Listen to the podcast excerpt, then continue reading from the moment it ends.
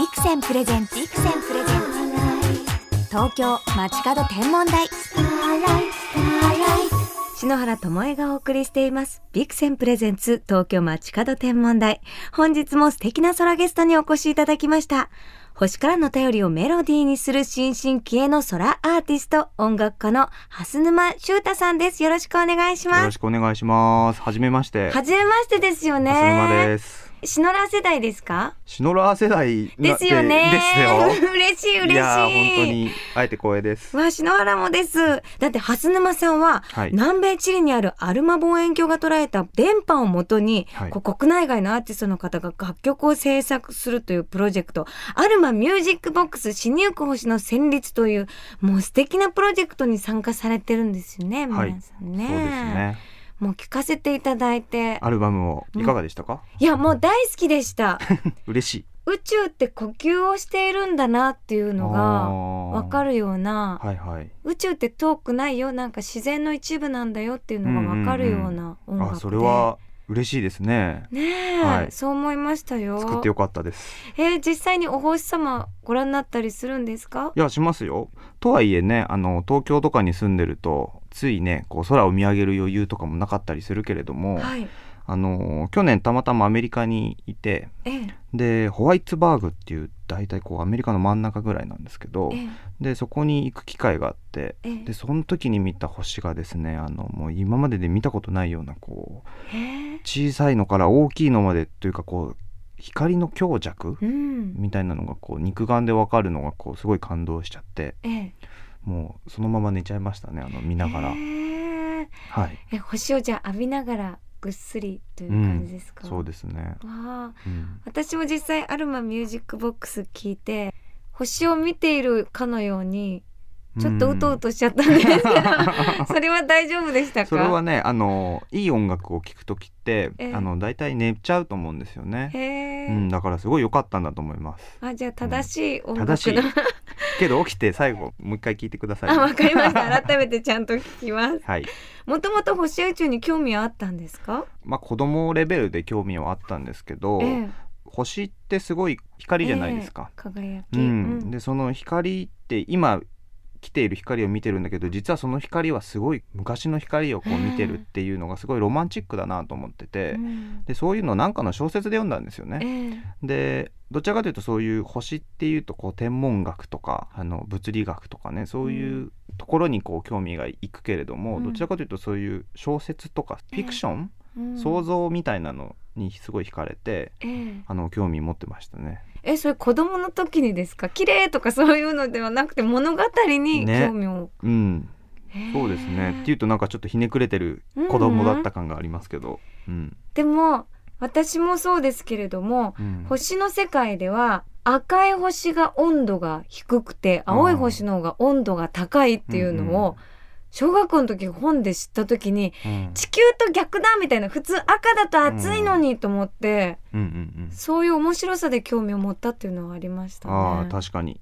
だかうんらそう普段と違う感じがするうんっていうのかな。えちょっと常識とはちょっと違う感じがあるっていうのがワクワクしちゃいますよね。そういう不思議な体験とかをこう知ると、それを音楽にしてみようっていうのはやっぱりありますか？ああそうですね。うん。あのー不思議な体験。例えば音楽の作り方ってたくさんあるじゃないですか、こううん鼻歌で「ふんふんふん」って歌ったのをこうメロディーにするとか、えね、こう例えば鍵盤を弾いたり弾いて作るとか鍵盤から作るとか。ええ。で今回のとかも割と、うん。あの星のデータから作るとかね。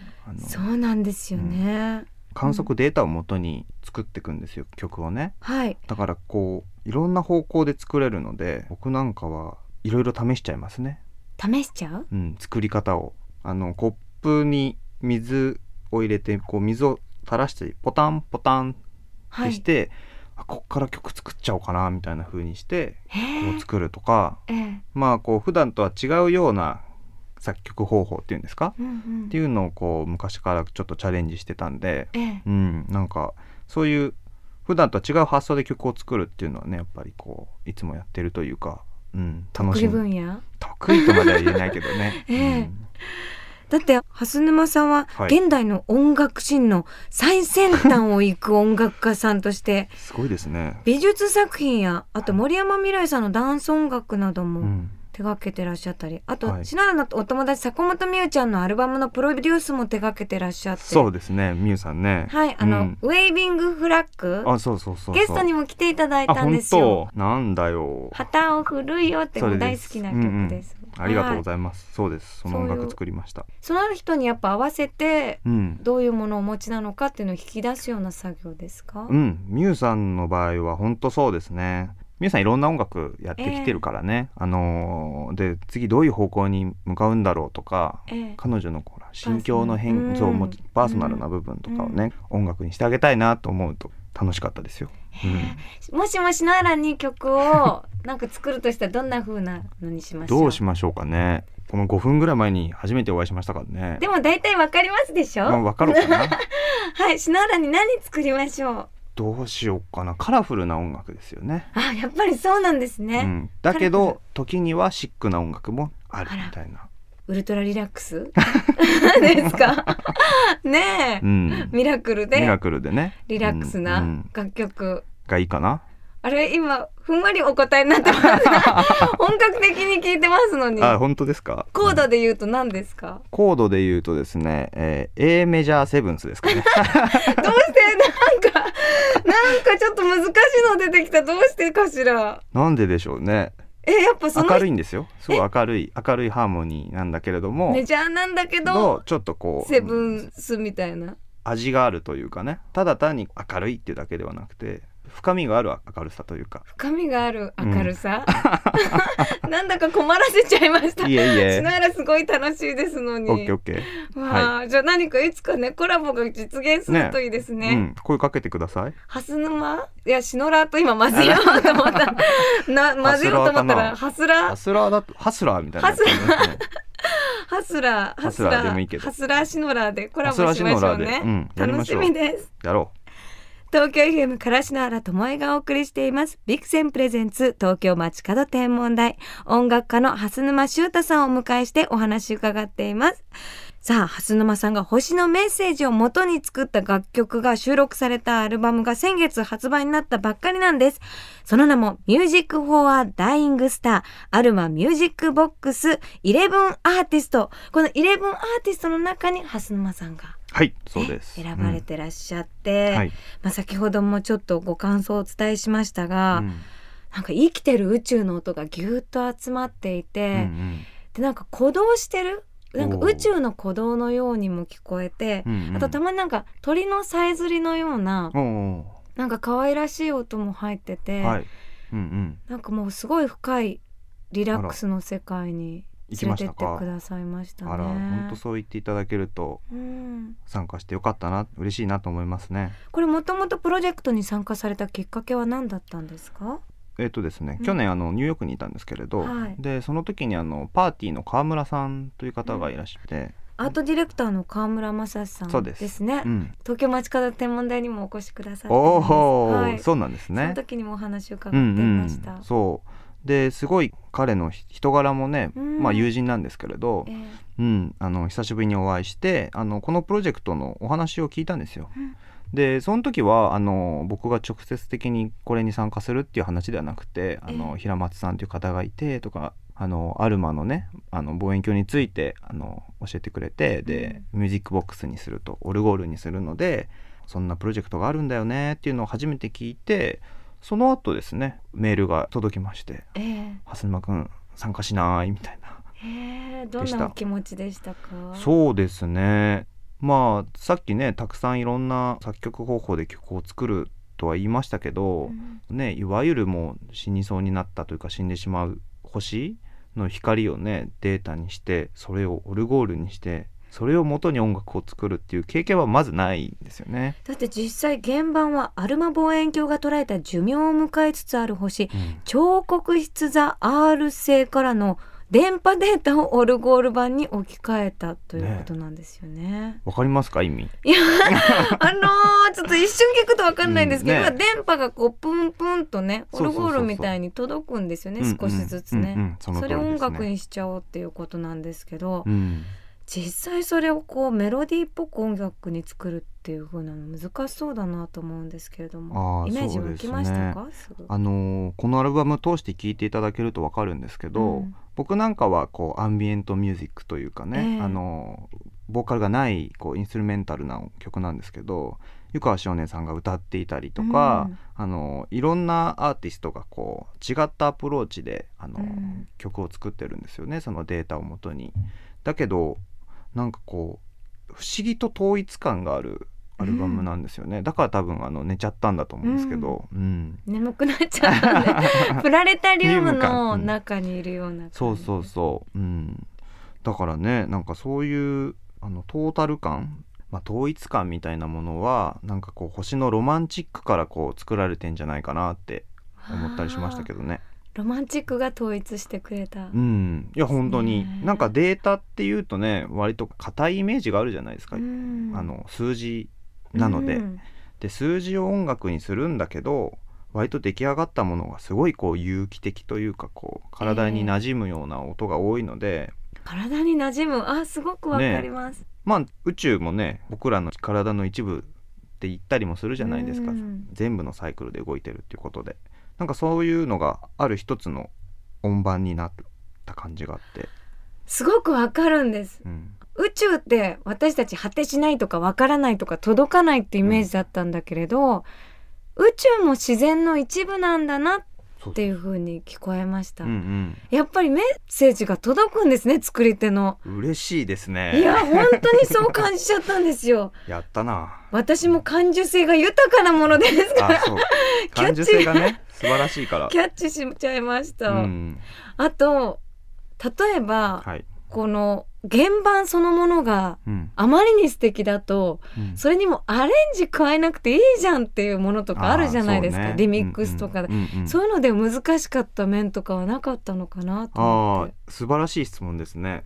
あのー確かにリミックスとかはねあのうん。元が素晴らしいと、ええ。もう僕なんて手つけたらもったいないよっていうこともまあ多々ありますよね。ええ。特に思い入れがあったりとかすると、うん、今回の場合はすごいあのそのデータのメロディーがとてもシンプルなんですよね。うん。本当に音と音の隙間が多い音楽がたくさんあったんで、水滴みたいな、うんうん、それこそ本当水滴みたいな感じでね、でだから割とリミックスというよりかはなんかこう長い時間をかけてきたデータがあのそういうシンプルなメロディーになってるっていうことを素材として使うんじゃなくてそういうなんだろうな生き物とか奇跡？時間の積み重ねみたいなものをキャッチして作ろうかなと思ったんでなんか割とシンプルに作れたって感じがねありましたよね。うん。じゃあもう良さも生かしてうん。手を添えるような感そう覚そうそうそうですかね。私ちょっと違うのかもだけどデコ望遠鏡を作るときに、もう望遠鏡ってそのままが作品じゃないですか。でも自分流にしたいっていう時にうんうん。こう生地を巻いたんですけど、ほうほう。どこをどうしたら可愛いのかなっていうのをあすごいね迷いながら作っていったんです。でもこうちゃんとビクセンのところは切り止まったりとかして すごい可愛くしてでも、へその望遠鏡を自分のオリジナルにできるっていう喜びもすーごくうんあってやっぱり作品に自分で手を加えるっていうのはとってもクリエイティブで心地いいなっていうのを感じたんですようんね。確かに、うん。まあ、一歩踏み込むというかね、うん。その中に入り込む感じもあるしね。うん。うん中に入り込むって気持ちすごくよくわかります。うん。だって蓮沼さんはあのうん。美術作品も作られてるということで。そうですね。あの展覧会をしたりとか、ね、音楽家が美術やってるとどういうことなのかなっていうふうに思うかもしれないんですけど、うん。ある空間に入るとたくさんの音が鳴っていてそれは音楽のように聞こえるとええ。いうような試みをベーシックにやってるんですけど。へえ。んそれはあの今回お作りになったお曲の中でもうん、作品が生まれそうな感じありましたか？あると思います。あの僕はこの、えっと、アルマの CD の中で10個のメロディー使ったんですよ。10個のメロディー、うん、あの70個メロディーがあるんですけどね。はい。でその中のうちの10個も使ってですね、で何度も何度もコンピューターの中で変調させていくんですね10個のメロディーを。変調。音をどんんどんとこう変えていくんですね、うん。コンピューターの中で。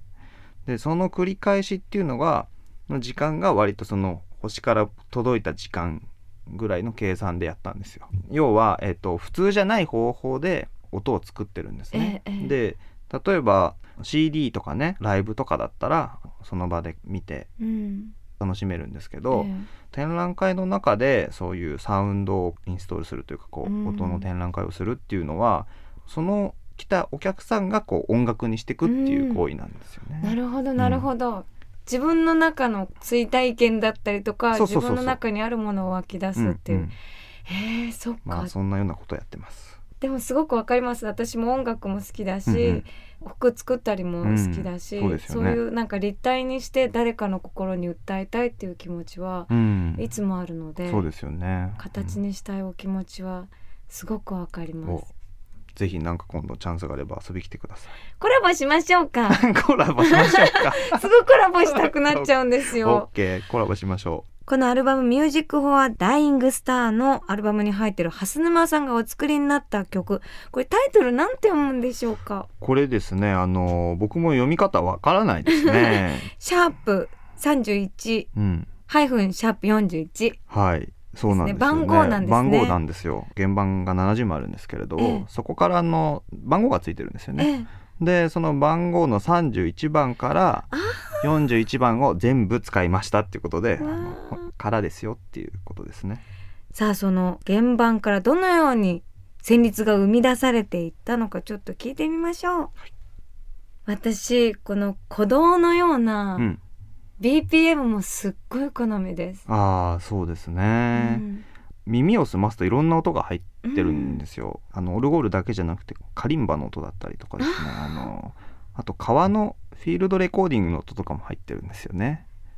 要は地球の音が入ってるんですけど、地球の音。そうですね。あの一応ね、オルゴールの音は星の光の音なので、うん。そういうのをちょっとミックスしたいなっていうのとか、ええ。うん、電子音とかも使ったりして、わあ呼吸したくなりますね。この音楽を体に呼吸として入れたくなる。お嬉しいですね。本当にそういう気持ちにさせてくれる音楽ですね、さあそんな蓮沼さんからお知らせがあるということなんですが。はい、まあ今散々というかたくさんアルマ望遠鏡のプロジェクトの話をしたんですけれども、はい。ちょっとですねそれは星望遠鏡の話だったんですけどはいあのもう一つ面白いものをちょっと参加させてもらっていてええ鉄道芸術祭っていうのがあるんですよ。え何ですかそれそれはですねあの大阪なんですけども、えでアートエリア B1 というあのスペースがあるんですね。はいでそこであの写真家の本間隆さんがですねあの、はいプロデュースされているあの展覧会にえ僕が参加しているんですよ。作品美術作品ですねはい、美術作品ですね。まあねあの星のメロディーの作り方とかはね先ほどお話ししましたけど今回は鉄道だったので、はい。あの鉄道のフィールドレコーディング環境音ですね、はい。音を取りに行きましてえ？それを素材にあのその展示スペースで音の展示をするという。音の展示？はい。もうそういう分野ができちゃいましたね蓮沼さん音の展示。どう立体的にするかとはい、いう、うん、そうなんです。こちらがいつからはいもう始まっていて、はいで会期がですね12月の26日の土曜日までなんですね会場がですね大阪になってしまうんですけれども、アートエリア B1 というスペースです大阪のアートエリア B1 で12月26日まで開催しております。ぜひ、蓮沼さんの作品ご覧になってみてくださいね。ホームページにもリンクを貼っておきます。さて、蓮沼修太さんとお話ししてきましたが、あっという間にお時間となってしまいました。最後にこの番組をお聞きの空がある空ボーイに一言メッセージをいただいてもよろしいですか？今回はね宇宙とか星の話だったんですけど、はい。そうやってこう光の時間とかをね想像するとまた意識がこう変わって夜も楽しくなるんじゃないかなって思ったりしますよね。光の時間を感じる。うん、なんか奥深くてやっぱりミュージシャンの方のメッセージだなって。そうですか。はい。じゃあコラボしましょうか。コラボしましょう。楽しみにしてます。はい。ハスラーとシノラーでよろしくお願いします。はい、お願いします。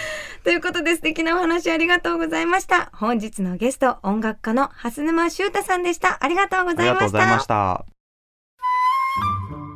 手のひらを筒の形に丸めて夜空に向けると見えなかった星が見えるどうしてかな？街明かりに霞んで見えなくなっている星は明かりを遮ることによって姿を現すのだ。筒から見る星はいつもよりくっきりとしている。そういえば古代日本では筒が星そのものだったそうだ。金星は融筒と呼ばれオリオンの三つ星は筒の王という三人の神様として祀られた。1000年以上も昔のご先祖様は天のドームに開いた筒のような穴が星だと思っていたのだ。そして筒は未知の世界と自分をつなぐものだった。手のひらを丸めて夜空に向ける。望遠鏡が欲しいなと思う。望遠鏡も筒の形をしている。天体望遠鏡のビクセン。ビクセンプレゼンツ東京街角天文台。まもなくお別れです。本日は音楽家の蓮沼修太さんにお越しいただきましたが素敵でしたね。地球の音を入れて宇宙の音楽を表現するっていう、とても実験的なんですけれども、まあ、そもそもはアルマ望遠鏡の電波がオルゴールになって、たくさんのミュージシャンのこう輪につながっているっていうのが素敵だなって思いますね。アルマに関するゲストの方はこの番組でもたくさんお越しいただいてるんですけど、学者さんからミュージシャンまでつながり合う、そのプロジェクト自体がなんかやっぱりすごいなと思うのでね、まだまだこれからも可能性が広がっていくんじゃないかなっていうふうになんかワクワクしてしまいますよね。蓮沼修太さんの曲にもすごく癒されました。素敵なお話どうもありがとうございました。それでは篠原からこの時期の星空インフォメーションお届けしましょう。夜8時頃、真南の方角を眺めると、空の低い方に明るい星がぽつりと輝いているのが目に留まります。目立つ星が少ない秋の夜空でひときわ輝いて見える孤高の星。南の魚座の一等星、フォーマルハウトです。フォーマルハウトとはアラビア語で魚の口という意味。星座ではすぐ上にある水亀座の壺のような亀から溢れる水が大きな魚の口に注がれているというふうに描かれています。これね、篠原、製材を書いた時に、つながり合って書いたんですけど、結構な量の水を南の上座がいただいてるんですよね。豊かな水の恵みをいただいてるっていうすごくロマンティックな絵なんですけれども、日本では秋星、秋の一つ星という和名で呼ばれています。この星を見てね、こう季節の移り変わりを感じるのもいいですよね。まあ、結構、この南の魚座のフォーマルハートは低いところにあるので、見つけやすいのでね、ぜひじっくり眺めてあげてください。それでは素敵な星空ライフをお過ごしください。東京 FM ビクセンプレゼンツ東京街角天文台。ここまでの相手は篠原智恵でした。また来週のこの時間、星とともにお会いしましょう。